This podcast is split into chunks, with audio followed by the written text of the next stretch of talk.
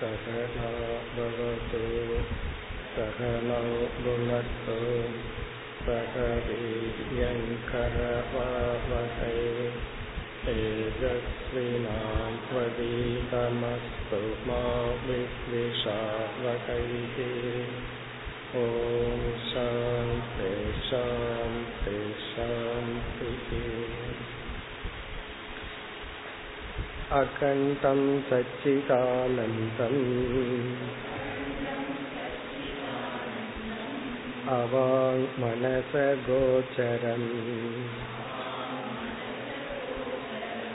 आत्मानमखिलाधारम्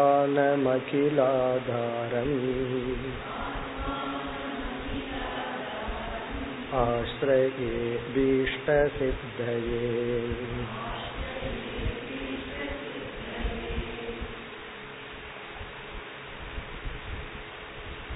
பக்கம் நூற்றி தொன்னூற்றி மூன்று நூற்றி அறுபத்தி எட்டாவது பகுதி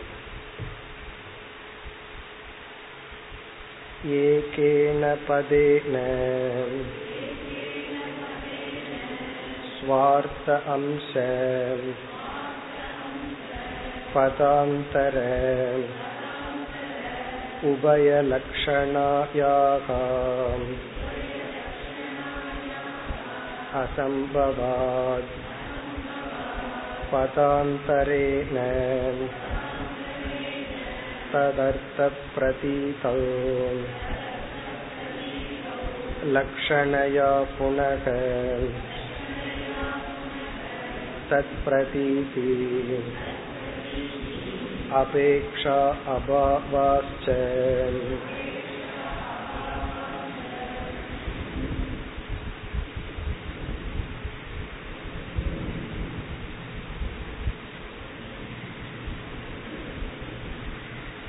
மூன்று விதமான லட்சியார்த்தத்தில் முதல் லட்சியார்த்தம் ஜெகல் லக்ஷணா எப்படி பொருந்தாது என்று கூறிவிட்டார்.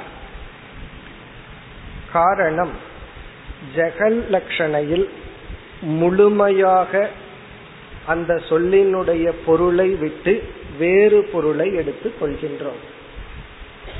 ஜீவனுக்கும் ஈஸ்வரனுக்கும் ஐக்கியம் செய்கின்ற விஷயத்தில் ஜீவனிடம் ஈஸ்வரனிடம் இருக்கின்ற ஒரு அம்சம் இருக்கின்றது. ஆகவே ஜீவனை முழுமையாக விட முடியாது. அடுத்ததாக அஜக லட்சணாவுக்கு வந்தார். அஜக லட்சணை என்பது ஒரு சொல்லினுடைய எந்த பொருள் உண்டோ அந்த பொருளுடன் வேறொரு அர்த்தத்தையும் சேர்த்து கொண்டு நாம் புரிந்து கொள்ளுதல். சிவப்பு ஓடுகின்றது என்ற வாக்கியத்தில் சிவப்பு என்ற ஒரு குவாலிட்டி ஒரு குணம் ஓடாது. ஆகவே சிவப்பு குதிரை அந்த இடத்துல சிவப்பு பிளஸ் குதிரை என்ற பொருளையும் சேர்த்து கொள்கின்றோம். அதை கூறிவிட்டு பிறகு வந்து ஒரு பூர்வபக்ஷம் வந்தது. பூர்வபக்ஷம் என்றால் ஒருவர் சொன்னார் அதனுடைய சாரத்தை சென்ற வகுப்பில் ஆரம்பித்தோம் இப்ப பார்த்துட்டு தொடர வேண்டும். ஒருத்தன் என்ன சொல்றா நம்ம வந்து அஜக லட்சணைய வச்சுக்கலாம். எப்படி என்றால் துவம் என்ற சொல் ஈஸ்வரனிடம் இருக்கின்ற விரோத அம்சத்தை விட்டு விட்டு முழுமையாக ஈஸ்வரன்கிற ஒரு அர்த்தத்தை எடுத்துட்டு போகட்டும். ததுங்கிற சொல் ஜீவனிடம் இருக்கின்ற ஒரு அம்சத்தை விரோத அம்சத்தை விட்டுவிட்டு முழுமையாக ஈஸ்வரங்கிற அர்த்தத்தை எடுத்துக்கொண்டு தன்னோட இருக்கிற ஆத்ம சைத்தன்யத்தோட சேர்ந்து எடுத்துக்கொண்டு சேரட்டுமே என்று கூறுகின்றார். அதுதான் இதற்கு முன் உள்ள பகுதியில் வந்தது. அதாவது நூற்றி அறுபத்தி ஏழில் நஜ தத்பதம் துவம்பதம் வா. இந்த தத்பதமும் தொம்பதமும் தன்னுடைய ஒரு அர்த்தத்தை விட்டுவிட்டு சுவார்த்த விருத்த அம்ச பரித்தியாகேன அம்சாந்தரம் சகிதம். தன்னிடமுள்ள விருத்தமான அம்சத்தை விட்டுவிட்டு அம்சாந்தர சகிதம். வேறு ஒரு அதாவது ஈஸ்வரனையோ ஜீவனுடைய அம்சத்தை எடுத்துக்கொண்டு துவம் பதார்த்தம் தத் பதார்த்தம் வா லக்ஷயது. அது தத் பதார்த்தத்தையோ துவம் பதார்த்தத்தையோ கூறட்டுமே. இப்ப இந்த பகுதியெல்லாம் நம்ம புத்திய கொஞ்சம் வேலை கொடுக்கிற பகுதி தான் அதாவது இவன் என்ன சொல்றான்? எதுக்கு ஜகா ஜெக லட்சணைக்கு போகணும்? இந்த அஜக லட்சணையே வச்சுட்டு மேனேஜ் பண்ண பார்க்கலாம். எப்படின்னா தன்னிடத்தில் இருக்கிற விரோத அம்சத்தை விட்டுட்டு பிறகு அஜக லட்சணைனா தன்னிடத்துல வேற ஒண்ணு சேர்த்திக்கணுமல்ல. இப்ப ஜீவனிடத்தில் இருக்கிற விரோத அம்சத்தை விட்டுட்டு சைத்தன்யத்தை வச்சுட்டு ஈஸ்வரனை முழுமையா இங்க சேர்த்தி கொள்ளலாமே. எப்படி சிவப்புங்கிற சொல் குதிரைய சேர்த்திக்குதோ அப்படி சேர்த்தி கொள்ளலாமே என்று சொல்லக்கூடாது. தத் பதார்த்தம் வா லட்சயத்து என்று சொல்லக்கூடாதுன்னு இப்ப நம்ம படிச்ச பகுதியில சொல்றார். இங்கு அதக கதம் பிரகாராந்தரேன ஆகவே எதற்கு வேறு விதமாக பாகலட்சண அங்கீகாரியம் இது வாச்சியம்? எதற்கு பாகலட்சணைய நம்ம எடுக்கணும்? இதுக்கு தான் பதில் சொல்றார் இந்த பகுதியில். நம்ம பார்த்த அந்த பகுதியில சுருக்கமா அதாவது ஒரே ஒரு சொல்லு வந்து இரண்டு லட்சணையை எடுத்ததாகிறது. நீ வந்து உன்னை அறியாமல் துவம்பதம் ஒரு அம்சத்தை விடுதுன்னு சொல்லும்போது பாகத்யாக லட்சணையை எடுத்துக்கிற. பிறகு என்ன பண்ற? அந்த துவம் பதம் ஈஸ்வரனுடைய அர்த்தத்தை எடுத்துக்குதுங்கும் போது அஜக லட்சணையை எடுத்துக் கொள்கின்றாய். அது தவறு என்று கூறுகின்றார். அதுதான் இந்த பகுதியில் வருகின்றது. ஏகேன பதேன. ஒரே ஒரு சொல்லால் சுவார்த்த அம்ச தன்னுடைய ஒரு அம்சத்தை விட்டு விடுதல் பதாந்தரம் வேறு ஒரு சொல்லினுடைய பொருளை எடுத்துக்கொள்ளுதல் உபய லட்சணாக அசம்பவாத். இப்படி இரண்டு லட்சணை சம்பவிக்காது எடுத்துக்கொள்ள கூடாது அதாவது வந்து துவங்கிற சொல் ஈஸ்வரனிடத்துல விரோதமா இருக்கிற அம்சத்தை விடுறதுங்கிற பாகத்தியாக லட்சணையையும் பிறகு ஈஸ்வரங்கிற அர்த்தத்தையே எடுத்துக்கொள்ளுதல் அப்போ அஜக லட்சணா பொருந்துமேனு நீ சொல்ற. ஆனா உண்மையிலேயே அங்கு இரண்டு லட்சணை நடந்து விடுகிறது. பிறகு இனியொரு தோஷத்தையும் சொல்ற. ததுங்கிற சொல்லல ஏற்கனவே ஈஸ்வரங்கிற அர்த்தம் தெளிவா இருக்கும்போது நீய துவங்கிற சொல்ல எடுத்து அங்கிருந்து மறுபடியும் ஈஸ்வரனை எடுத்துக்கணும். ஒரு சொல்லில் அந்த அர்த்தம் தெளிவாக தெரியும் பொழுது இனி ஒரு சொல்லிலிருந்து அந்த அர்த்தத்தை ஏன் எடுக்கணும்? அதத்தான் கௌரவ தோஷம் அப்படின்னு நம்ம ஏற்கனவே பார்த்தோம். அதையும் இங்க குறிப்பிடுகின்றார். பதாந்தரேன தத் அர்த்த பிரதீதம். ஒரு சொல்லால் ஒரு அந்த சொல்லினுடைய அர்த்தம் தெளிவாக இருக்கும் பொழுது ததர்த்த பிரதீதவ் அந்த அர்த்தம் தெளிவாக இருக்கும் பொழுது லக்ஷணையா புனக லட்சியார்த்தத்தின் மூலமாக தத் பிரதீதி அந்த சொல்லினுடைய அர்த்தமானது அபேக்ஷா. அந்த சொல்லினுடைய அர்த்தத்தின் தேவை அபாவாத் இல்லாத காரணத்தினால். இப்ப நம்ம ஒரு சொல்ல சொல்றோம். அந்த சொல்லிலேயே அர்த்தம் கிடைக்கும் போது வேறொரு சொல்லிலிருந்து அந்த அர்த்தத்தை எடுக்கணும். இப்ப துவங்கிற சொல்லுல ஜீவன் கிடைக்கும் போது தத்துங்கிற சொல்லிலிருந்து எடுக்க வேண்டாம். தத்துங்கிற சொல்லுல ஈஸ்வரன்கிற அர்த்தம் கிடைக்கும் போது அதை துவங்கிற சொல்லிலிருந்து எடுக்க வேண்டாம். இதெல்லாம் என்னன்னா இதெல்லாம் நம்ம புத்திக்கு கொஞ்சம் கூர்ம பண்றதா இப்ப இதுவரை இவர் வந்து என்ன பண்ணார்? ஜெக லட்சணையும் பொருந்தாது அஜக லட்சணையும் பொருந்தாதுன்னு சொல்லி அடுத்த பகுதியில் ஆசிரியர் வந்து இந்த பெரிய விசாரத்தை முடிவுரை செய்கின்றார். அதாவது தத்துவமசிங்கிற மகா வாக்கிய விளக்கத்தை ஏற்கனவே சொன்ன கருத்தை அப்படியே திரும்ப சொல்லி பாகத்யாக லட்சணை பொருந்தி வரும் என்று அடுத்த பேராகிராஃப்ல இந்த ஒரு பெரிய விசாரம் நிறைவு பெறுகின்றது அடுத்த பகுதி தஸ்மாத் சோயம் தேவதத்தக इति वाक्यम् तदर्थो वा तत्काल एतत्काल विशिष्टदेवदत्त लक्षणस्य वाक्यार्थस्य अंशे विरोधात् विरुद्ध तत्काल एतत्काल विशिष्टांशम् परित्यज्य अविरुद्धं देवदत्त अंशमात्रम् लक्षयति तथा तत्त्वमसि इति वाक्यम् तदर्थो वा परोक्षत्व अपरोक्षत्वादि विशिष्टचैतन्य एकत्वलक्षणस्य वाक्यार्थस्य अंशे विरोधात् विरुद्धपरोक्षत्व अपरोक्षत्व विशिष्टांशम् परित्यज्य अविरुद्धम् अखण्डचैतन्यमात्रम् लक्षयति इति இங்கு ஏற்கனவே ஆசிரியர் கூறிய கருத்தை திரும்பவும் கூறி முடிவுரை செய்கின்றார் இங்க முடிவுரை என்னவென்றால் அவனே இந்த தேவதத்தன் என்ற வாக்கியத்தில் அவன் என்று சொல்லும் பொழுது எங்கோ ஒரு இடத்தில் சிறு வயதாக இருந்த பையன்.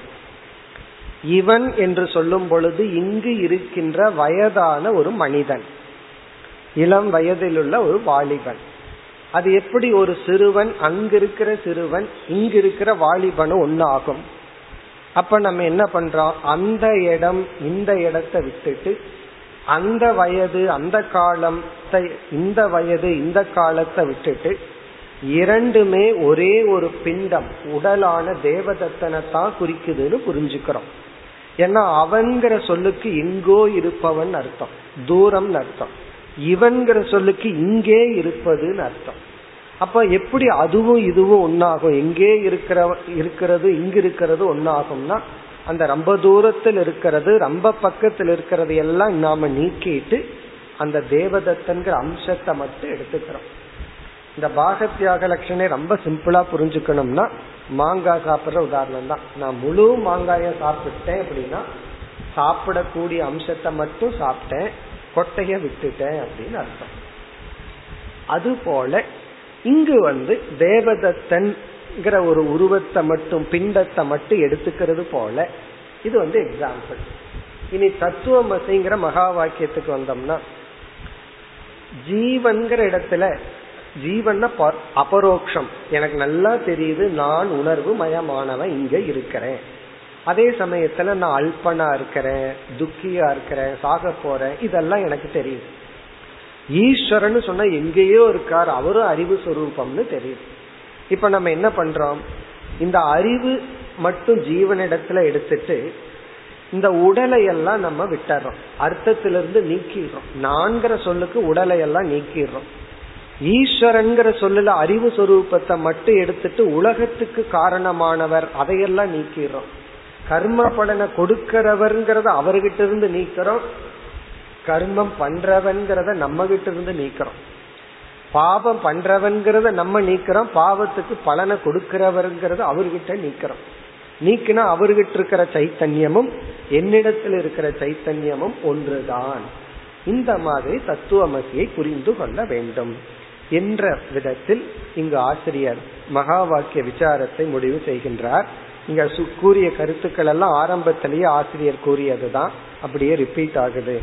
இப்பொழுது பார்த்தால் தஸ்மாத் தஸ்மாத்னா ஆகவே இவ்வளவு விசாரத்திற்கு பிறகு யதா எவ்விதம் சோயம் தேவதத்தக இது வாக்கியம். இப்ப மீண்டும் அந்த உதாகரணத்தை அப்படியே ரிப்பீட் பண்றார். அவனே இந்த தேவதத்தன் என்ற வாக்கியம் தத் அர்த்தோவா அந்த வாக்கியத்தில் உள்ள அர்த்தமோ தற்கால ஏதற்கால அந்த காலத்திலும் தற்காலன பழைய காலம் பாஸ்டன்ஸ் அந்த காலம் ஏதற்காலம்னா இந்த காலம் விசிஷ்ட தேவதத்த லட்சணசிய அந்த தன்மையுடன் கூடிய தேவதத்தனை குறிக்கின்ற சொற்கள் தான். அவன் இவன்கிற சொல் அந்த காலம் இந்த காலம் என்ற ஒரு அஜெக்டிவ் என்ற தன்மையுடன் கூடிய தேவதத்தனை லட்சியமாக கொண்ட சொல் லக்ஷணசிய வாக்கியார்த்தசிய தேவதத்தனையே லட்சணமாக கொண்ட இந்த வாக்கியார்த்தத்தில் அம்சே விரோதாத். ஒரு சின்ன அம்சத்துல தான் விரோதம் இருக்கு. அந்த காலம் இந்த காலத்துல தான் விரோதமா இருக்கு. ஆனா தேவதத்தனிடத்துல விரோதம் இல்ல.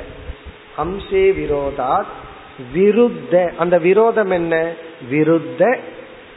தற்கால ஏதற்கால விசிஷ்டாம்சம் பரித்தியஜ்ய. இப்ப நாம விட வேண்டித்தது அந்த காலம் இந்த காலம்ங்கிற வேறுபடுகின்ற முரண்படுகின்ற அர்த்தத்தை தியாகம் செய்துவிட்டு பரித்தியஜ்ய அவிருத்தம் தேவதத்திர அம்ச மாத்திரம் லட்சயதி இந்த சகங்கிற சொல்லும் அவன்கிற சொல்லும் இவன்கிற சொல்லும் அவன்கிறது அந்த காலம் இவன்கிறது இந்த காலத்தை குறிச்சாலும் ரெண்டுமே ஒரே ஒரு பொருளை குறிக்குது. அவிருத்தமான அம்சம் அது தேவதத்தனதான் தேவதத்த அம்சம் மாத்திரம் லட்சயதி யதா. எவ்விதம் இந்த வாக்கியம் கூறுகிறதோ இனி அப்படியே தத்துவமசிக்கு வர்ற. ததா அவ்விதம் தத்துவமசி இது வாக்கியம். தத்துவமசி என்ற மகா வாக்கியம். தது அர்த்தோவா இந்த முழு வாக்கியம் அந்த வாக்கியத்தினுடைய அர்த்தமோ பரோக்ஷத்துவ அபரோக்ஷத்வாதி விசிஷ்ட சைத்தன்ய ஏகத்துவ லட்சணசிய இந்த இரண்டு சொற்கள் தது என்ற சொல்லும் துவம் என்ற சொல்லும் சைத்தன்யத்தை தான் குறிக்கின்றது. ஆனா எப்படிப்பட்ட சைத்தன்யத்தை குறிக்குது? ஜீவனுடன் கூடிய சைத்தன்யம் ஈஸ்வரனுடன் கூடிய சைத்தன்யம் என்ற சைத்தன்யத்தை குறிக்கின்ற சமயத்தில் வாக்கியார்த்தசிய அந்த வாக்கியார்த்தத்தில் அம்சே விரோதாத். இங்க ஜீவத்துவம் அங்க ஈஸ்வரத்துவம் என்ற அம்சத்தில் தான் விரோதம் உள்ளது. ஆகவே என்ன பண்ணணும்னா விருத்த பரோக்ஷத்துவ அபரோக்ஷத்வாதி விசிஷ்ட அம்சம் பரித்தியஜ்ய. முரண்படுகின்ற பரோக்ஷம் அதை நம்ம சுருக்கமா ஜீவத்துவம் ஈஸ்வரத்துவம் சொல்லிடலாம்.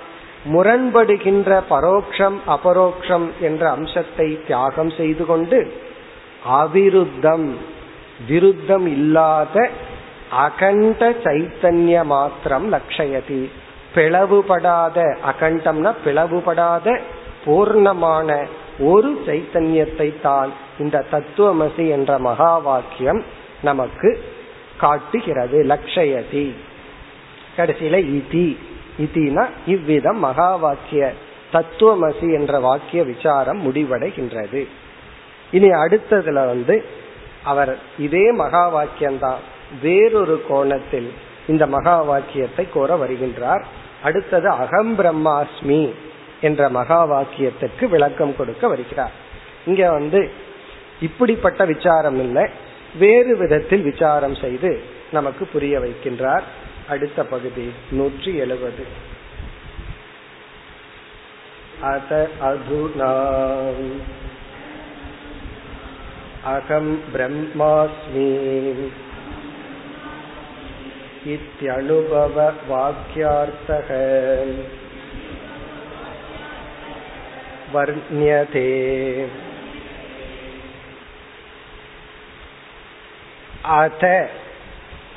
அத என்றால் பிறகு அதுனா என்றால் இப்பொழுது.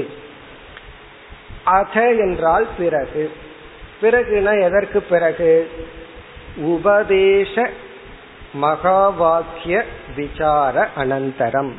உபதேச ரூபமான மகா வாக்கியத்தை விசாரம் செய்ததற்கு பிறகு. அதாவது தத்துவமசி என்ற மகா வாக்கியத்தை விசாரம் செய்ததற்கு பிறகு. இது வந்து உபதேச ரூப மகா வாக்கியம் சொல்றது. ஒரு குரு வந்து சிஷ்யனிடத்துல சிஷ்யனை பார்த்து தது துவம் அசி நீ அந்த ஈஸ்வரனாக இருக்கின்றாய். இப்படிப்பட்ட வாக்கியத்தினுடைய விசாரத்திற்கு பிறகு அஜுனா என்றால் இப்பொழுது. அதை முடிச்சிட்டு அடுத்ததான் என்ன பண்றோம்? இப்ப நம்ம என்ன செய்ய போறோம்ங்கிறத ஆசிரியரை அறிமுகப்படுத்துறார். இனி என்னுடைய அடுத்த விசாரம் என்ன? என்னங்கிறது இவரே சொல்றார். அகம் பிரம்ம அஸ்மி நான் பிரம்மனாக இருக்கின்றேன். அகம்னா நான் பிரம்மனாக அஸ்மின இருக்கின்றேன். நான் இருக்கின்றேன் பிரம்மன பிரம்மனாக இருக்கின்றேன். இது இந்த அனுபவ வாக்கியார்த்தக வர்ணியதே. இது வந்து அனுபவ ரூப மகா வாக்கியம் அது வந்து உபதேச ரூப மகா வாக்கியம் இது அனுபவ ரூபமான இந்த மகா வாக்கியமானது வர்ணியதேனா சற்று விளக்கப்படுகின்றது. இது இவர் கொடுக்கிற ஒரு இன்ட்ரோடக்ஷன் இப்ப இனி என்ன விசாரம் நடக்க போகுது? நான் பிரம்மன் அப்படிங்கிற வாக்கியத்தில் உள்ள விசாரம். என்ன செய்ய போறார் அப்படின்னு பார்த்துட்டு நம்ம உள்ள போலாம். இது நூற்றி எழுபதுல ஆரம்பிச்சு நூற்றி எண்பதாவது வரை போக போகுது. நூற்றி எழுபதுல இருந்து நூற்றி எண்பது வரை. அதுக்கப்புறம் அப்படியே சிரவண மனநம் அஷ்டாங்க யோகம்னு சாதனைக்கு வந்து பலனை சொல்லி இந்த நூலை முடிப்பார். இப்ப இங்க வந்து சீரியஸான ஃபைனல் டாபிக் இதுதான். இதுல என்ன செய்ய போறார் அப்படின்னு பார்த்துட்டு நம்ம உள்ள போவோம். குரு வந்து தத்துவ சிஷ்யங்கிட்ட சொன்ன உடனே அந்த சிஷ்யன் அதை வாங்கிட்டு அந்த தத்துவமசிங்கிற வாக்கியத்தை அவன் புரிஞ்சுக்கும் போது எப்படி புரிஞ்சுக்கணும்? அவனும் தத்துவமசின்னு புரிஞ்சுக்க கூடாது. குரு கிட்ட தத்துவமசின்னு வாங்கிட்டு நீ புரிஞ்சுட்டத சொல்லுனா தத்துவமசினா நீயும் தத்துவமசி நானும் தத்துவமசி. அப்ப குரு கிட்ட அப்படி சொல்லக்கூடாது. நீ தத்துவமசின்னு. அப்ப சிஷ்யன் அதை வாங்கி அந்த தத்துவமசி குருவினுடைய உபதேச வாக்கியம். அந்த வாக்கிய சிஷ்யங்கிட்ட வரும்போது அது எப்படி கன்வெர்ட் ஆகுது? அகம் பிரம்மாஸ்மி. நான் பிரம்மனாக இருக்கின்றேன். அந்த குருவும் தன்னுடைய குரு கிட்ட கேட்கும் போது தத்துவமசின்னு கேட்டார். அவர் புரிஞ்சுக்கும் போது அகம் பிரம்மாஸ்மின்னு புரிஞ்சுட்டார். அவர் புரிஞ்சிட்டு இருக்கிற வரைக்கும் அகம் பிரம்மாஸ்மின்ட்டு தான் இருப்பார். யாராவது அவர்கிட்ட கேட்கும் போது அதை அப்படியே மீண்டும் தத்துவமசின்னு கன்வெர்ட் பண்ணி கொடுக்கிறார். அப்ப இவர் தத்துவமசின்னு வாங்கி அகம் பிரம்மாஸ்மின்னு உள்ள வச்சுட்டார். திரும்பி கொடுக்கும் போது அவர் தத்துவமசின்னு தான் சொல்லணும். இப்ப சிஷ்யங்கிட்ட போய் அகம் பிரம்மாஸ்மின்னு குரு சொல்றாருன்னு வச்சுக்குவோமே. சிஷ்யம் என்ன புரிஞ்சுக்குவான்? ஐயோ நீங்க பிரம்ம நான் அப்பாவி அப்படின்னு நினைச்சு புரிஞ்சுக்குவான். நீங்க எல்லாம் பாவம் பிரம்மனா இருக்கீங்க. இப்ப குரு போய் நான் பிரம்மனாக இருக்கிறேன்னா சிஷ்யன் வந்து என்ன நினைச்சுக்குவான்? இப்ப நானெல்லாம் பிரம்மன் இல்லை நீங்க தான் பிரம்மனோ? அப்ப வந்து நான் பிரம்மன் யாருகிட்டையும் சொல்லக்கூடாது. அது நமக்குள்ளேயே சொல்லிக்கிற வார்த்தை. அப்படி சொன்னா அது கர்வமா மாறிடும். கிரண்ய கசுப்புனுடைய அகம் பிரம்மாசியா மாறிடும். நான் தான் ஈஸ்வரன் கர்வத்துல சொன்னாரு. அப்படி ஆயிரும். ஆகவே நான் தான் அப்படின்னு சொல்ற வாக்கியத்தை நமக்குள்ளேயே சீக்கிரட்டா வச்சுக்கணும். இப்ப நாமளாக நமக்குள்ள புரிஞ்சுக்கிறது. இப்ப இங்க ஆசிரியர் என்ன பண்ண போறார்? இந்த பகுதியில ஒரு குரு வந்து தத்துவமசின்னு ஒரு வாக்கியத்தை நமக்கு உபதேசிச்சா நம்ம மனதிற்குள்ள அது எப்படி அகம் பிரம்மாஸ்மிங்கிற ஞானம் உற்பத்தி ஆகி அந்த ஞானம் எப்படி நமக்குள்ள வேலை செய்யுது? உடனே பலத்துக்கு வந்துருவார். இதை முடிச்ச உடனே பிரயோஜனத்தை சொல்ல போறார். இது எப்படி பலனை கொடுக்குதுன்னு சொல்ல போறார். இப்ப ஞானம் எப்படி ஏற்படுகிறது? நம்ம மனசுக்குள்ள ஆத்ம ஞானம் அது எப்படி உற்பத்தி ஆகுது அதனுடைய ரோல் என்ன? அதை சொல்ல போற இதத்தான் ஆங்கிலத்துல வந்து எப்ஸ்டிமாலஜி அப்படின்னு சொல்றது எப்ஸ்டிமாலஜினா ஹவு நாலேஜ் டேக்ஸ் பிளேஸ் எப்படி ஞானம் நமக்குள்ள உருவாகுது அப்படிங்கிற ஒரு ஸ்டடி அப்படி ஒரு விசாரம். இந்த பிலாசபிய வந்து நான்கு ஹெட்டிங்ல பிரிப்பாங்க. ஒன்று வந்து ஆண்டாலஜின்னு சொல்றது. அதாவது வந்து சத்தா விசாரம். எது உண்மை? இரண்டாவது எப்ஸ்டிமாலஜி மூன்றாவது வந்து எத்திக்ஸ் நீதி நெறி இதெல்லாம் அந்த பிலாசபிக்குள்ள வரும். நான்காவது வந்து அது ஒரு வேற கலையை பற்றிய ஒரு ஞானம் கலை ஞானம் ஏஸ்தட்டிக் அதையும் ஏதோ பிலாசபில சேர்த்திட்டாங்க. பட் நமக்கு முக்கியமா எது உண்மை எது பொய் எப்படி அறிவு ஏற்படுகிறது? இந்த ரெண்டும் தான் பிலாசபியினுடைய மெயின் அந்த போர்ஷனுக்கு இப்ப வர்ற இதற்கு முன்னாடி வந்து எது உண்மை எது பொய்? இப்ப ஜீவனிடத்துல இருக்கிற நம்ம அனுபவத்துல நான் சொல்லும் போது ஒரு சைத்தன்யமும் தெரியுது இந்த உடலும் தெரியுது. ஆனா இந்த உடல் வந்து பொய். சைத்தன்யம் தான் உண்மை. இதை இதுவரைக்கும் பண்ணார். இனி இந்த வாக்கியம் எப்படியெல்லாம் நமக்குள்ள ஞானத்தை கொடுக்குது அப்படிங்கிற ஒரு விசாரம். பிறகு வந்து உபனிஷத்துல இரண்டு விதமான வாக்கியத்தை நம்ம பார்க்கிறோம். சில வாக்கியங்கள் சில இடத்துல உபனிஷத்துல என்ன பண்ணுது? மனதுனாலதான் இந்த ஆத்ம ஞானத்தை அடைய முடியும்னு வாக்கியம் இருக்கு. உன் மனசு இல்லைன்னா ஏது? மனசுனாலதான் நீ இந்த ஆத்ம ஞானத்தை அடைய முடியும். வேற சில இடத்துல உபனிஷத்துல பார்த்தோம்னா என் மனசா நான் மனுதே.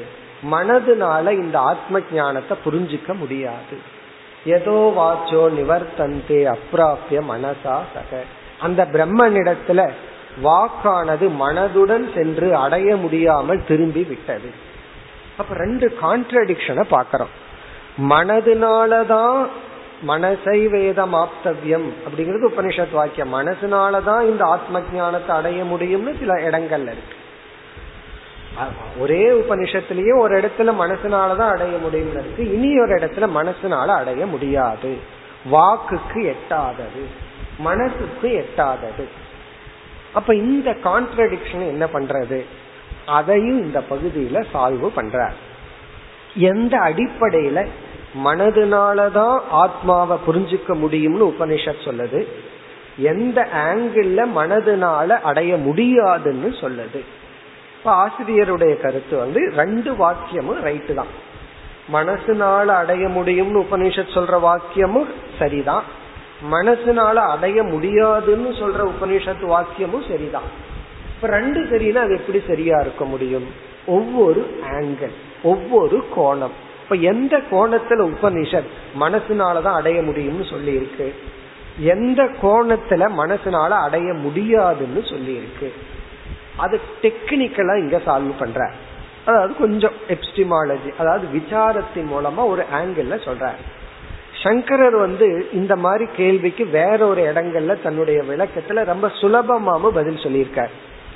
சங்கரர் இந்த ரெண்டும் பண்ணியிருக்கார்.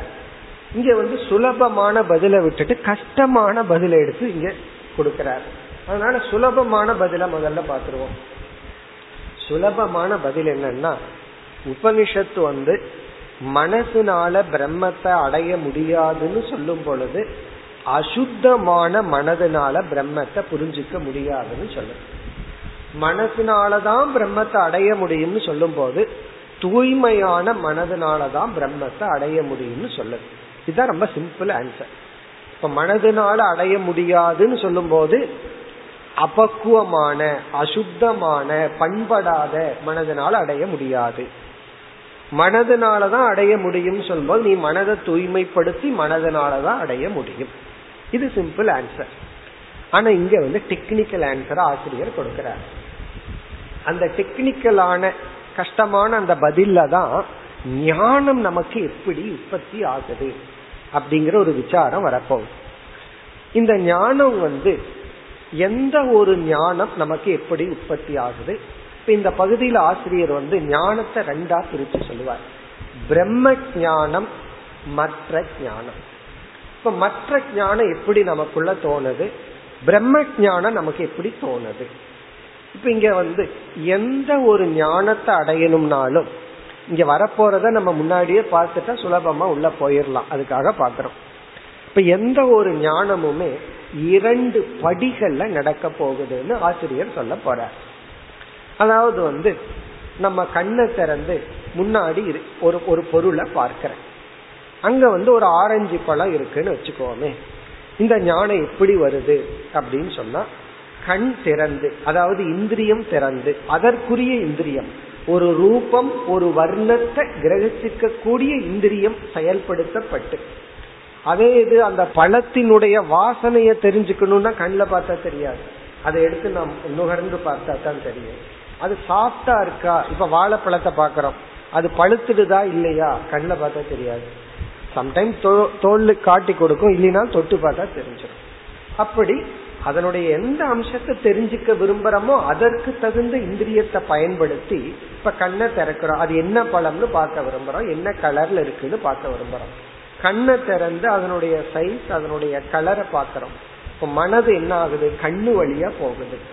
கண்ணு வழியா மனம் போய் அந்த ஒரு அந்த பொருளை வியாபிக்கின்றது. அந்த ஒரு எண்ணம் வந்து அந்த பொருளை வியாபிக்கின்றது.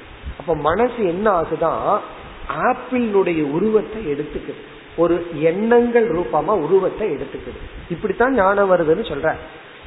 அப்ப என்ன ஆகுது? இப்போ வந்து ஒரு ஆப்பிள நம்ம பற்றிய ஞானம் வரணும் ஆரஞ்ச பற்றிய ஞானம் வரணும் ஒரு பழத்தை பற்றிய ஞானம் வரணும்னா மனம் அந்த இந்திரியத்தின் மூலமா வெளியே போய் எண்ணங்கள்ங்கிற ரூப ரூபத்துல அந்த பொருளை அப்படியே அந்த பொருளினுடைய ஷேப்பை எடுக்கணும்.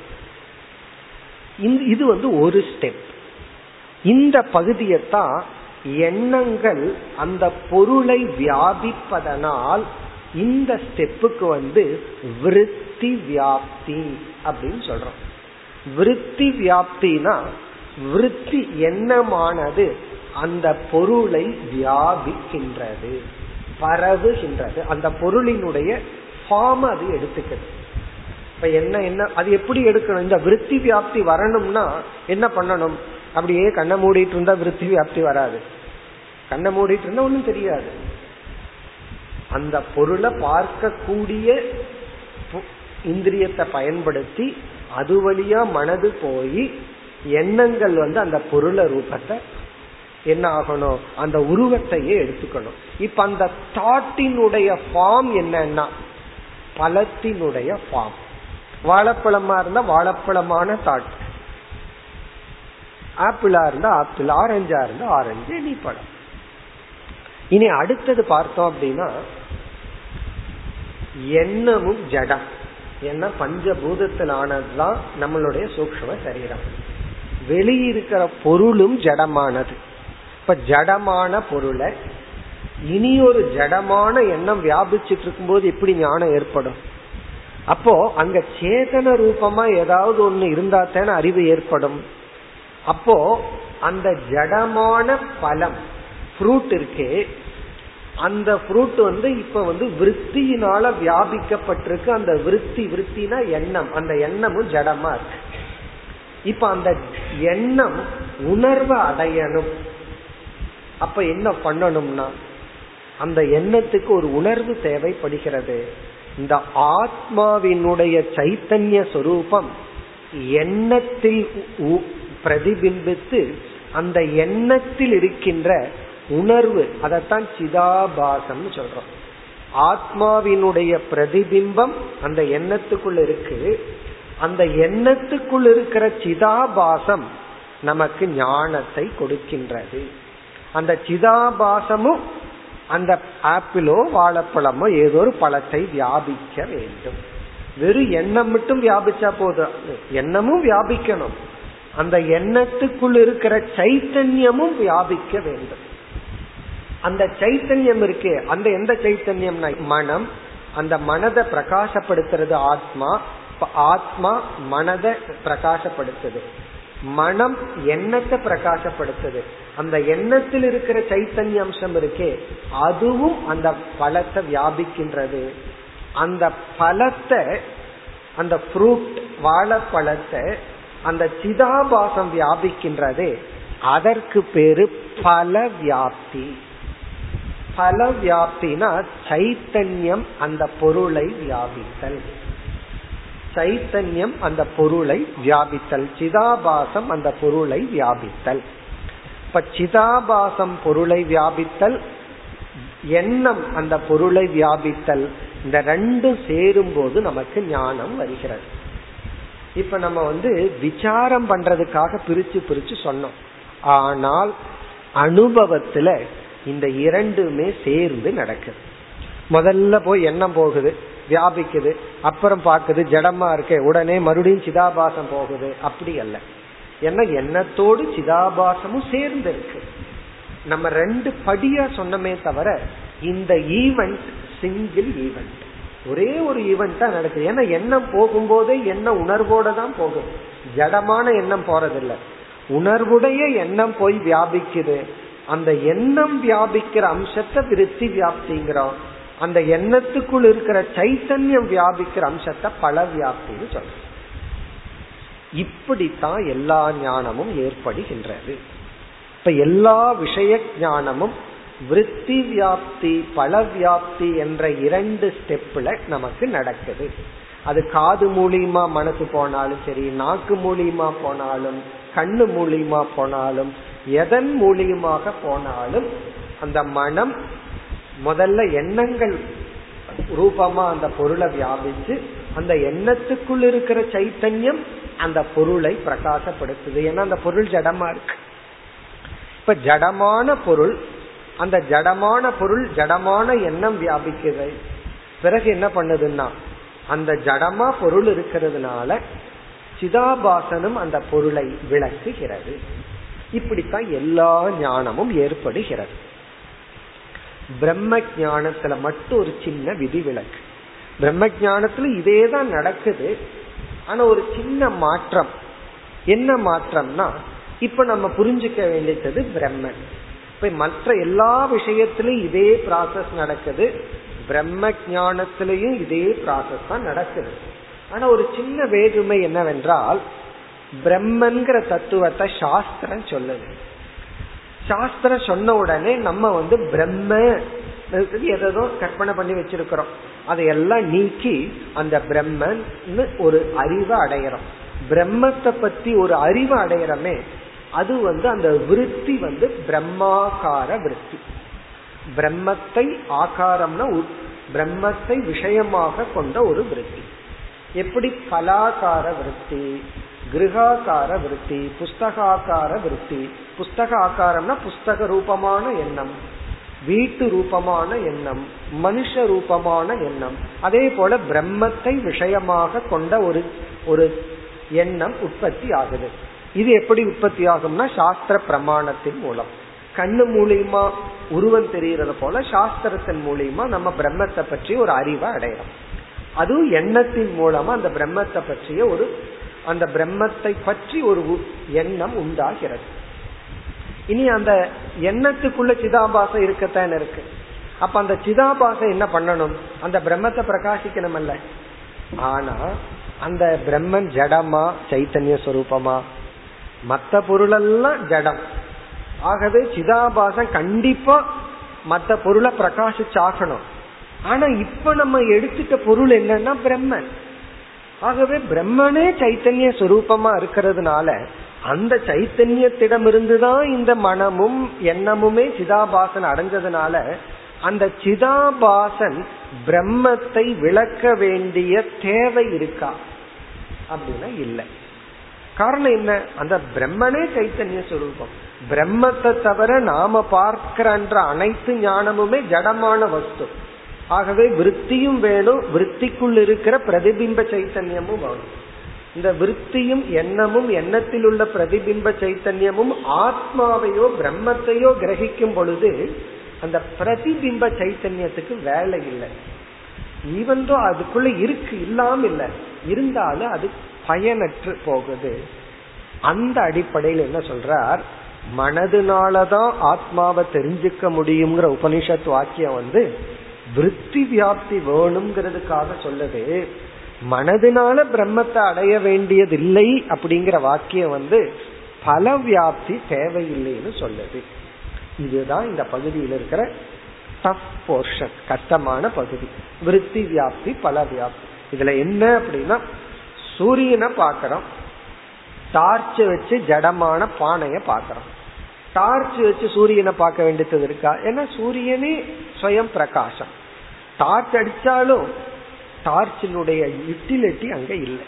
அப்படி ஒவ்வொரு எண்ணத்திலும் அந்த எண்ணம் விஷயத்தின் உருவத்தை எடுத்து எண்ணத்தில் இருக்கின்ற சைத்தன்யம் விஷயத்தை வெளிப்படுத்துகிறது.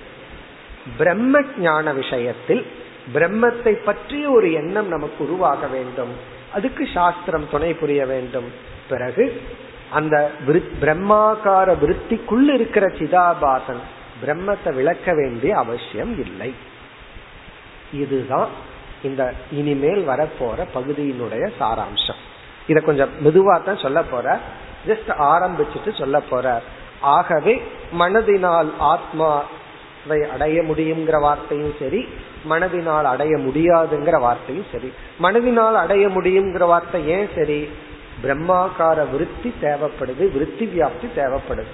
மனதினால் அடைய முடியாதுன்னு ஏன் சொல்றோம்னா அங்க பல வியாப்தி தேவையில்லை. மனதினுடைய ஒரு அம்சம் தேவையில்லை. ஒரு அம்சம் தேவை. தேவையில்லாத அம்சத்தின் அடிப்படையில் உபனிஷத் தேவையில்லைன்னு சொல்லுது. தேவையான அம்சத்தின் அடிப்படையில் தேவைன்னு சொல்லுது. மொத்தத்தில் என்னன்னா பிரம்ம ஜான விஷயத்துல வந்து சிதாபாசம் தேவையில்லை. ஏன்னா அது சித்தையை கிரகிப்பதனால். இந்த போர்ஷனை பின்னாடி சொல்ல போறார். அதற்கு முன்னாடி நம்ம மனதுல பிரம்மாகாரா விருத்தி ஒரு விருத்தி வருது. இப்படிப்பட்ட பிரம்மத்தை நாம் புரிந்து நான் புரிஞ்சுக்கிறது தான் அகம் பிரம்மாஸ்மின்னு அடுத்த பகுதியில கூறுகின்றார். அடுத்த பகுதிக்கு போவோம். ஏவம் ஆச்சாரியேன अध्यारोप अपवादपुरःसरम्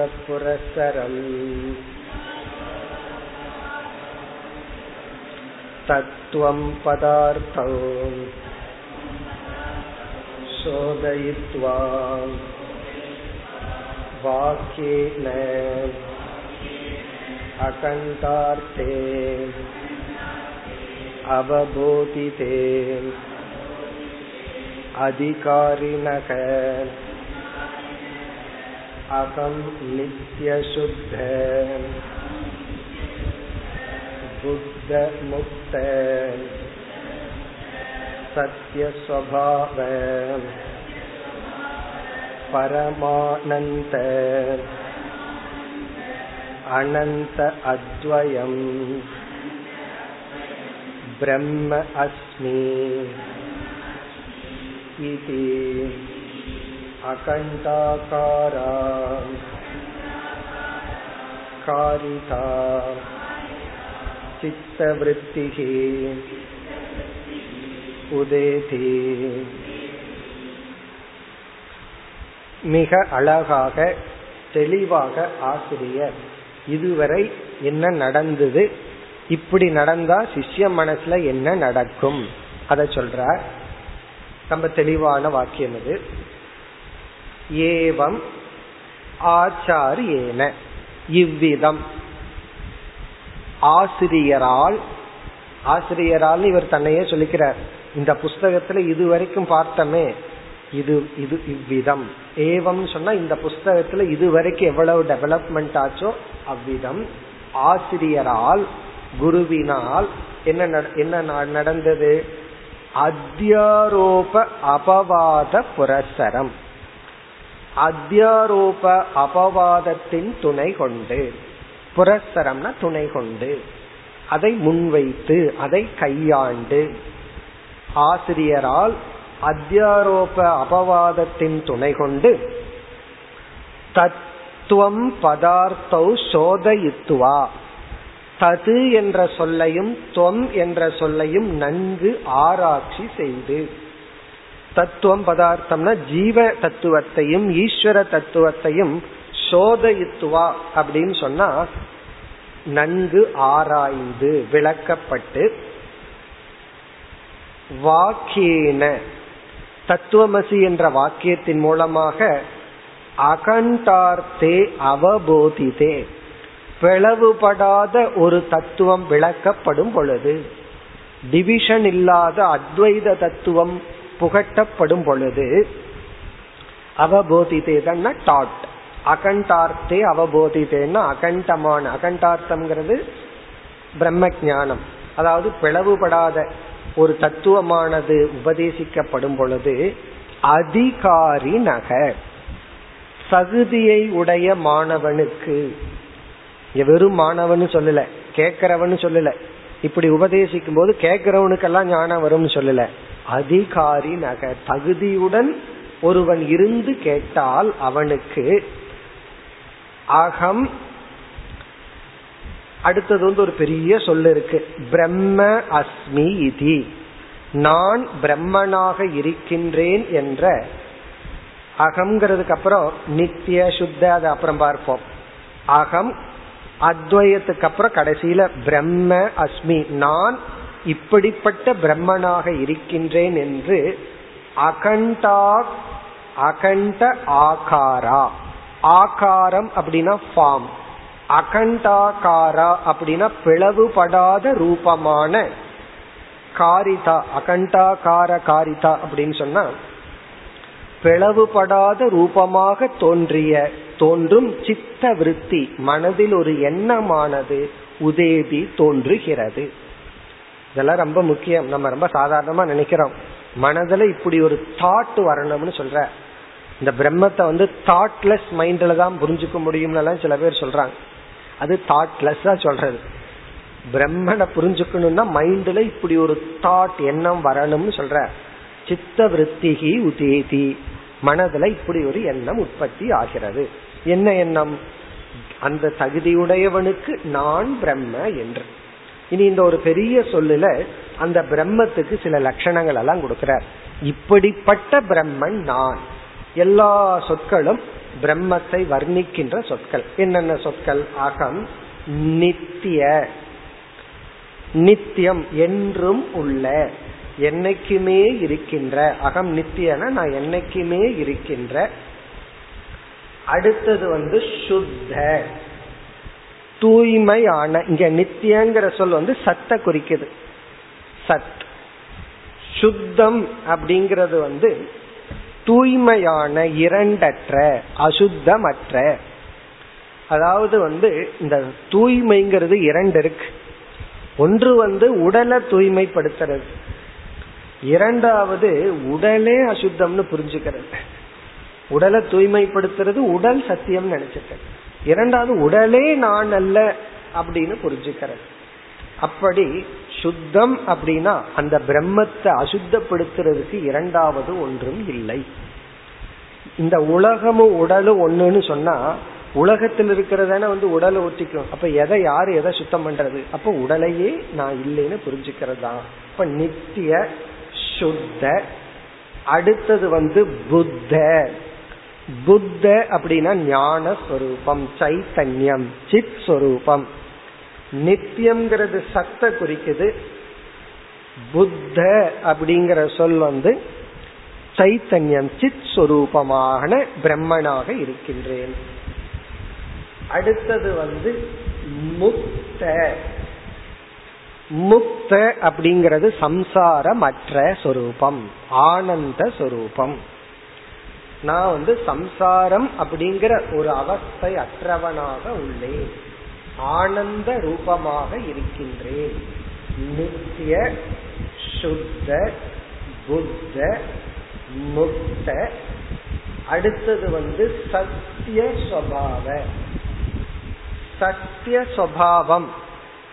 இங்க சத்திய சுவாவம்ங்கிற வார்த்தை வந்து இந்த மித்யாவான உலகுக்கு ஆதாரமாக உள்ளேன். நான் தான் சத்தியம். மீதி என்னெல்லாம் இருக்கிறதாக இத்தனை நாளா நான் நினைச்சிட்டு இருந்தனோ அதெல்லாம் மித்யா. சத்தியம் அப்படின்னு சொன்னா மித்யா அதிஷ்டானம். பொய்யுக்கு ஆதாரமாக இருக்கின்ற சுவாவம் தன்மை உடையவன். அதாவது வந்து கயிறு இருக்கு. அந்த கயிறை நித்தியம்னு சொல்றோம். ஃபர்ஸ்ட் கயிறுனா நம்ம என்ன கயிறு? வேதாந்த கயிறுல இருக்கோம். அதுக்கு மேல இருக்கிற பாம்பு அது கீழே இருக்கிற கயிறை பத்தி பேசுறோம். நித்தியம்னு எந்த அடிப்படையில சொல்றோம்னா பாம்புக்கு முன்னாடி இருந்தது பாம்பு இருக்கும்போது இருந்தது பாம்பு போனாலும் இருக்கு. ஆகவே அது நித்தியம். திரிகாலே மூணு காலத்திலையும். பாம்புக்கு முன்னாடியும் கயிறு இருந்தது பாம்பு இருக்கும்போது இருந்தது பாம்பு போனதுக்கு அப்புறம் இருக்கு.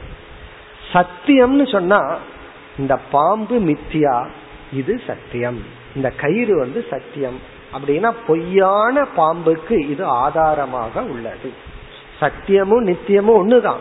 நித்தியம்ங்கிற வார்த்தை காலத்தின் அடிப்படையில் சத்தியம்ங்கிற வார்த்தை அதிஷ்டானத்தின் அடிப்படையில். அது காலத்துலதான் நித்தியம்ங்கிற வேர்டே வருது. வித் ரெஃபரன்ஸ் டு டைம் நித்தியம்ங்கிற வார்த்தையை பயன்படுத்துறோம். வித் ரெஃபரன்ஸ் டு சத்தா எக்ஸிஸ்டன்ஸ் சத்தியம்ங்கிற வார்த்தையை பயன்படுத்துறோம். பாம்புக்கு சத்த கொடுத்தது கயிறு தான் பாம்பு வந்து போனதுக்கு அப்புறமும் இருக்கக்கூடியது நித்தியமா இருக்கக்கூடியது சத்திய சுவாவ அப்படிப்பட்ட சுவாவ பரமானந்த பரமானந்த அப்படிங்கறதும் முக்தி முக்தக அப்படிங்கறத குறிக்கின்றது அதனுடைய விளக்கம். முக்தன்னா என்ன? சம்சாரத்திலிருந்து விடுதலை அடைந்தவன். சில பேர்த்துக்கு வந்து ஏதாவது ஒரு ப்ராப்ளம் இருந்தா தான் டைம் பா போகும். ஒரு ப்ராப்ளம் இல்லைன்னா அது ப்ராப்ளம் ஆயிடும் இப்ப ஏதாவது ஒரு பிரச்சனை இருக்கணும் சால்வ் பண்றதுக்கு.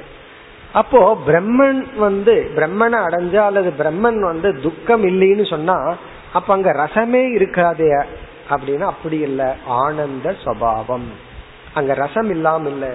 அது வந்து பரம ஆனந்த. பரம ஆனந்த அப்படின்னா நாம் அனுபவிக்கிற அனைத்து ஆனந்தங்களும் அது லிமிட்டட் அதுல தாரதமியம் இருக்கு காலம் இருக்கு. அந்த ஆனந்தத்தை அனுபவிச்சுட்டு கொஞ்ச நேரத்துக்கு அப்புறம் அதை விட அதிக ஆனந்தத்துக்கு போறதுக்கு வாய்ப்பு இருக்கு. இது வந்து பூர்ணமான ஆனந்த ஸ்வரூபம் ஆனந்த ஸ்வரூபம்ங்கிறது பூர்ண ஸ்வரூபம் பிறகு வந்து அனந்த. அனந்தம் அப்படின்னு சொன்னா எல்லையற்றது. வரையறுக்கப்படாதது. அனந்த. பொதுவா இந்த அனந்தங்கிற சொல்ல நம்ம வந்து சத்துக்கும் சித்துக்கும் அடைமொழியா போடுறது வழக்கம். அனந்தமான சத். இருத்தல் அப்படிங்கிறது வந்து அன்கண்டிஷனல் சத். சைத்தன்யம் அதுக்கு வந்து தோற்றம் மறைவு இல்லை. அப்படி அனந்த சத் அனந்த சித்து. அனந்தம் அப்படின்னா வரையறுக்கப்படாத. ஏன்னா இந்த அந்தம் வந்து கால தேச வஸ்துவினால் அந்தம் வரும். காலத்தினால் ஒன்று வரையறுக்கப்படும் இடத்தினால வரையறுக்கப்படும் குணத்தினால் வரையறுக்கப்படும். அப்படியெல்லாம் கால தேச வஸ்துவினால் வரையறுக்கப்படாத. அனந்த சரி இப்படியெல்லாம் இருக்கிறது எத்தனைனா? அத்வயம். இப்படியெல்லாம் இருக்கிறது அத்வயம். அத்வயம்னா இரண்டற்ற. துவயம்னா இரண்டு அத்வயம்னா இரண்டற்ற பிரம்ம அஸ்மி. பிரம்மனாக நான் இருக்கின்றேன் அகண்டாகார அகண்டாகாரா காரிதா சித்த விற்த்திகி உதேதி. இப்படிப்பட்ட ஒரு சித்த விற்த்தியானது உதேதி தோன்றுகிறது உற்பத்தி ஆகின்றது. இப்ப இந்த பகுதியில் என்ன சொல்லியிருக்கார்? ஒரு குருவானவர் இவ்விதம். ஆரம்பத்திலிருந்து நம்ம ஞாபகம் வச்சுக்கணும். எப்படி ஆரம்பிச்சார்? இந்த டெக்ஸ்ட அதிலிருந்து அப்படியே அத்தியாரோப அபவாத முறைப்படி அத்தியாரோப அபவாத நியாயப்படி ஒரு குருவானவர் தத்துவமசி என்ற மகா வாக்கியத்தை உபதேசிக்கும் பொழுது அதுல ஒரு முக்கியமான ஒரு சொல்லும் சொன்னார். தத்துவம் பதார்த்தம் சோதயித்துவா அப்படின்னார். இவர் வந்து இந்த அத்தியாரோப அபவாதம் இதெல்லாம் பண்றது வந்து எதற்குனா இந்த தற்பதார்த்தத்தையும் துவம் பதார்த்தத்தையும் சோதனை போடுவதற்காக. இந்த சோதித்தல் அப்படின்னா என்ன? சோதனம்னா என்ன என்றால் அதுதான் ரொம்ப முக்கியம் நமக்கு. இப்ப நான் நான் நம்ம சொல்லிட்டு இருக்கிறோம். அப்படி சொல்லிட்டு இருக்கும்போது யாருமே சொல்லி கொடுக்காமல் நம்மளாக புரிஞ்சுட்ட அர்த்தம் என்ன? யார்கிட்டயாவது போய் வேதாந்தம்னா என்ன? அந்த வார்த்தையே கேள்விப்படாதவங்கிட்ட போய் நீ நீன்னு சொல்றையே அந்த நீங்கிற சொல்லுக்கு என்ன அர்த்தம்? அப்படின்னு சொன்னா அவன் என்ன தன்னை புரிஞ்சுக்குவான்? ஒண்ணு வந்து இந்த உடல் நான் புரிஞ்சுக்குவான். மனச நான்கிற அர்த்தத்துக்கு அர்த்தமா புரிஞ்சுக்குவான். பிறகு இனி ஒன்னையும் புரிஞ்சுக்குவான். நான் வந்து கல்லு மண்ணை போல ஜடமானவன் அல்ல உணர்வு ரூபமானவன் அப்படின்னு புரிஞ்சுக்குவான். அதனாலதான் சில சமயம் என்ன ஜடன்னு நினைச்சிட்டியா? எனக்கு உணர்வு இல்லைன்னு நினைச்சிட்டியான்னு நான் கேட்கிறோம் அப்ப நான்கிற அர்த்தத்தை யாருமே சொல்லி கொடுக்காமல் இந்த உடல் இந்த மூன்று உடலும் பிறகு சைத்தன்யம்னு புரிஞ்சிருக்கிறோம் இந்த தத்பத சோதனம் அப்படின்னு சொன்னா நான்கிற சொல்ல எடுத்துட்டு இந்த அனாத்மாவை முறைப்படுத்துறது. ஒரு கோணத்துல மூணு சரீரம்னு சொல்றது. இனி ஒரு கோணத்துல அதையவே பஞ்ச கோஷம்னு சொல்றது. இப்படி எல்லாம் இந்த அனாத்மாவை பிரிச்சு பிறகு ஒன்னு அறிமுகப்படுத்தி உன்னக்குள்ள ஒரு உணர்வு ரூபமா ஒண்ணு இருக்கே அதுக்கு பேர் தான் ஆத்மா. அப்ப என்ன பண்றோம்? ஆத்மா அனாத்மா அப்படின்னு பிரிச்சு காமிச்சு இந்த ஆத்மா சத்தியம் இந்த ஆத்மா சத் ஸ்வரூபம் சித் ஸ்வரூபம் அனாத்மாங்கிறது இந்த உடல். உன்னை அறியாம நான்கிற சொல்லுக்குள்ள துவங்கிற சொல்லுக்குள்ள இந்த ஆத்மாவும் அனாத்மாவையும் கலந்துட்ட. ஆனா நீ உண்மையிலேயே புரிஞ்சுக்கணும். புரியும் பொழுது. விவகாரத்துல அனாத்மாவை கலந்துதான் விவகாரம் பண்ணணும். ஆனா உண்மையிலேயே உன்னை புரிஞ்சுக்கும் போது அனாத்மாவை நீக்கி புரிஞ்சுக்கணும். ஆத்மா தான் நான் புரிஞ்சுக்கணும்.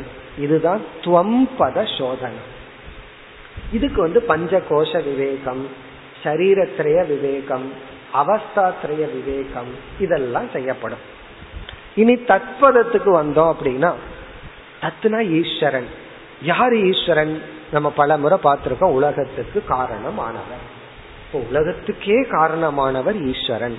அந்த ஈஸ்வரன் ஜடமா இருப்பாரா? சேதனமா இருப்பாரா? நம்மளே அறிவுபூர்வமா இருக்கும்போது ஈஸ்வரன் எப்படி இருப்பார்? அவரும் சேதனமா இருப்பார். இப்ப ஈஸ்வரன்கிற சொல்ல எடுத்து அங்க போய் சரீரத்திலேயே விவேகம் பண்ண மாட்டோம். அங்க போய் பஞ்சகோஷம் விவேகம் பண்ண மாட்டோம். அங்க பண்ண போற விவேகத்துக்கு பேரு காரிய காரண விவேகம். ஜீவன்கிட்ட தான் இந்த விவேகம். ஈஸ்வரன் கிட்ட போனா காஸ் அண்ட் எஃபெக்ட் தியரி விசாரம் பண்ணுவோம். விசாரம் பண்ணு அங்கதான் உங்களுக்கு உபாதான காரணம் நிமித்த காரணம் அபின்ன உபாதான நிமித்த காரணம். இந்த விசாரம் எல்லாம் ஜீவங்கிட்ட இருக்காது. ஈஸ்வரன் கிட்ட பண்ணுவோம். அப்படி ஈஸ்வரங்கிற தத்பதத்தை காரிய காரண விசாரம் பண்ணி சிலந்தி பூச்சி எக்ஸாம்பிள் எல்லாம் சொல்லி கடைசியில காரணம் தான் சத்தியம் காரியம் மித்தியா. ஆகவே அந்த ஈஸ்வரனுக்குள்ள இருக்கிற அந்த சைத்தன்யம் இருக்கே அதுக்கு பேரு பிரம்மன். அதையும் ஆத்மான்னு சொல்லலாம். இருந்தாலும் பெரிய உலகத்துக்கு காரணமா இருக்கிறதுனால பிரம்மன்கிறோம் இந்த மூணு உடலுக்கு காரணமா இருக்கிறதுனால ஆத்மான்னு சொல்லிடுறோம் இப்ப அது பிரம்மன். அப்ப பிரம்மத்தினுடைய லட்சணமும் ஆத்மாவினுடைய லட்சணமும் ஒன்று.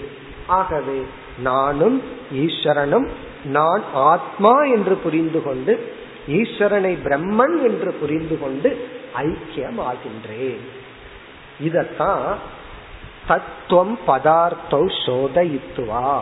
இந்த இரண்டு பதார்த்தத்தையும் ரெண்டும் பண்ணியிருக்கார் இங்க. பஞ்சகோஷ விவேகம் பண்ணியிருக்கார் சரீரத்திலேயே விவேகம் பண்ணியிருக்கார் சமஷ்டி வஷ்டி விவேகம் பண்ணியிருக்கார். இதெல்லாம் பண்ணி என்ன பண்றார்? வாக்கிய அகண்டார்த்தே போதிதே. இந்த அகண்டமான இரண்டு ஒரே பிளவுபடாத சைத்தன்யம். ஜீவனுக்குள்ளேயும் ஈஸ்வரனுக்குள்ளேயும் பிளவுபடாத சைத்தன்யம் இருக்குன்னு போதனை செய்யும் பொழுது அதிகாரிக்கு இப்படிப்பட்ட சொரூபமான பிரம்மாஸ்மி என்ற அகண்டாகார விருத்தி ஏற்படுகிறது. இனி அடுத்த பகுதியிலிருந்து இந்த விருத்திக்குள்ள இருக்கிற விருத்தி வியாப்தி பல வியாப்தி இதையெல்லாம் சொல்லி இவர் வந்து இந்த கருத்தை நிறைவு செய்ய இருக்கின்றார் மேலும் அடுத்த வகுப்பில் தொடர்போம் ஓம் போர் நம போர் நமிதம் போர் போர் நமுதே पूर्णस्य पूर्णमादाय पूर्णमेवावशिष्यते ஓம் சாந்தி சாந்தி சாந்தி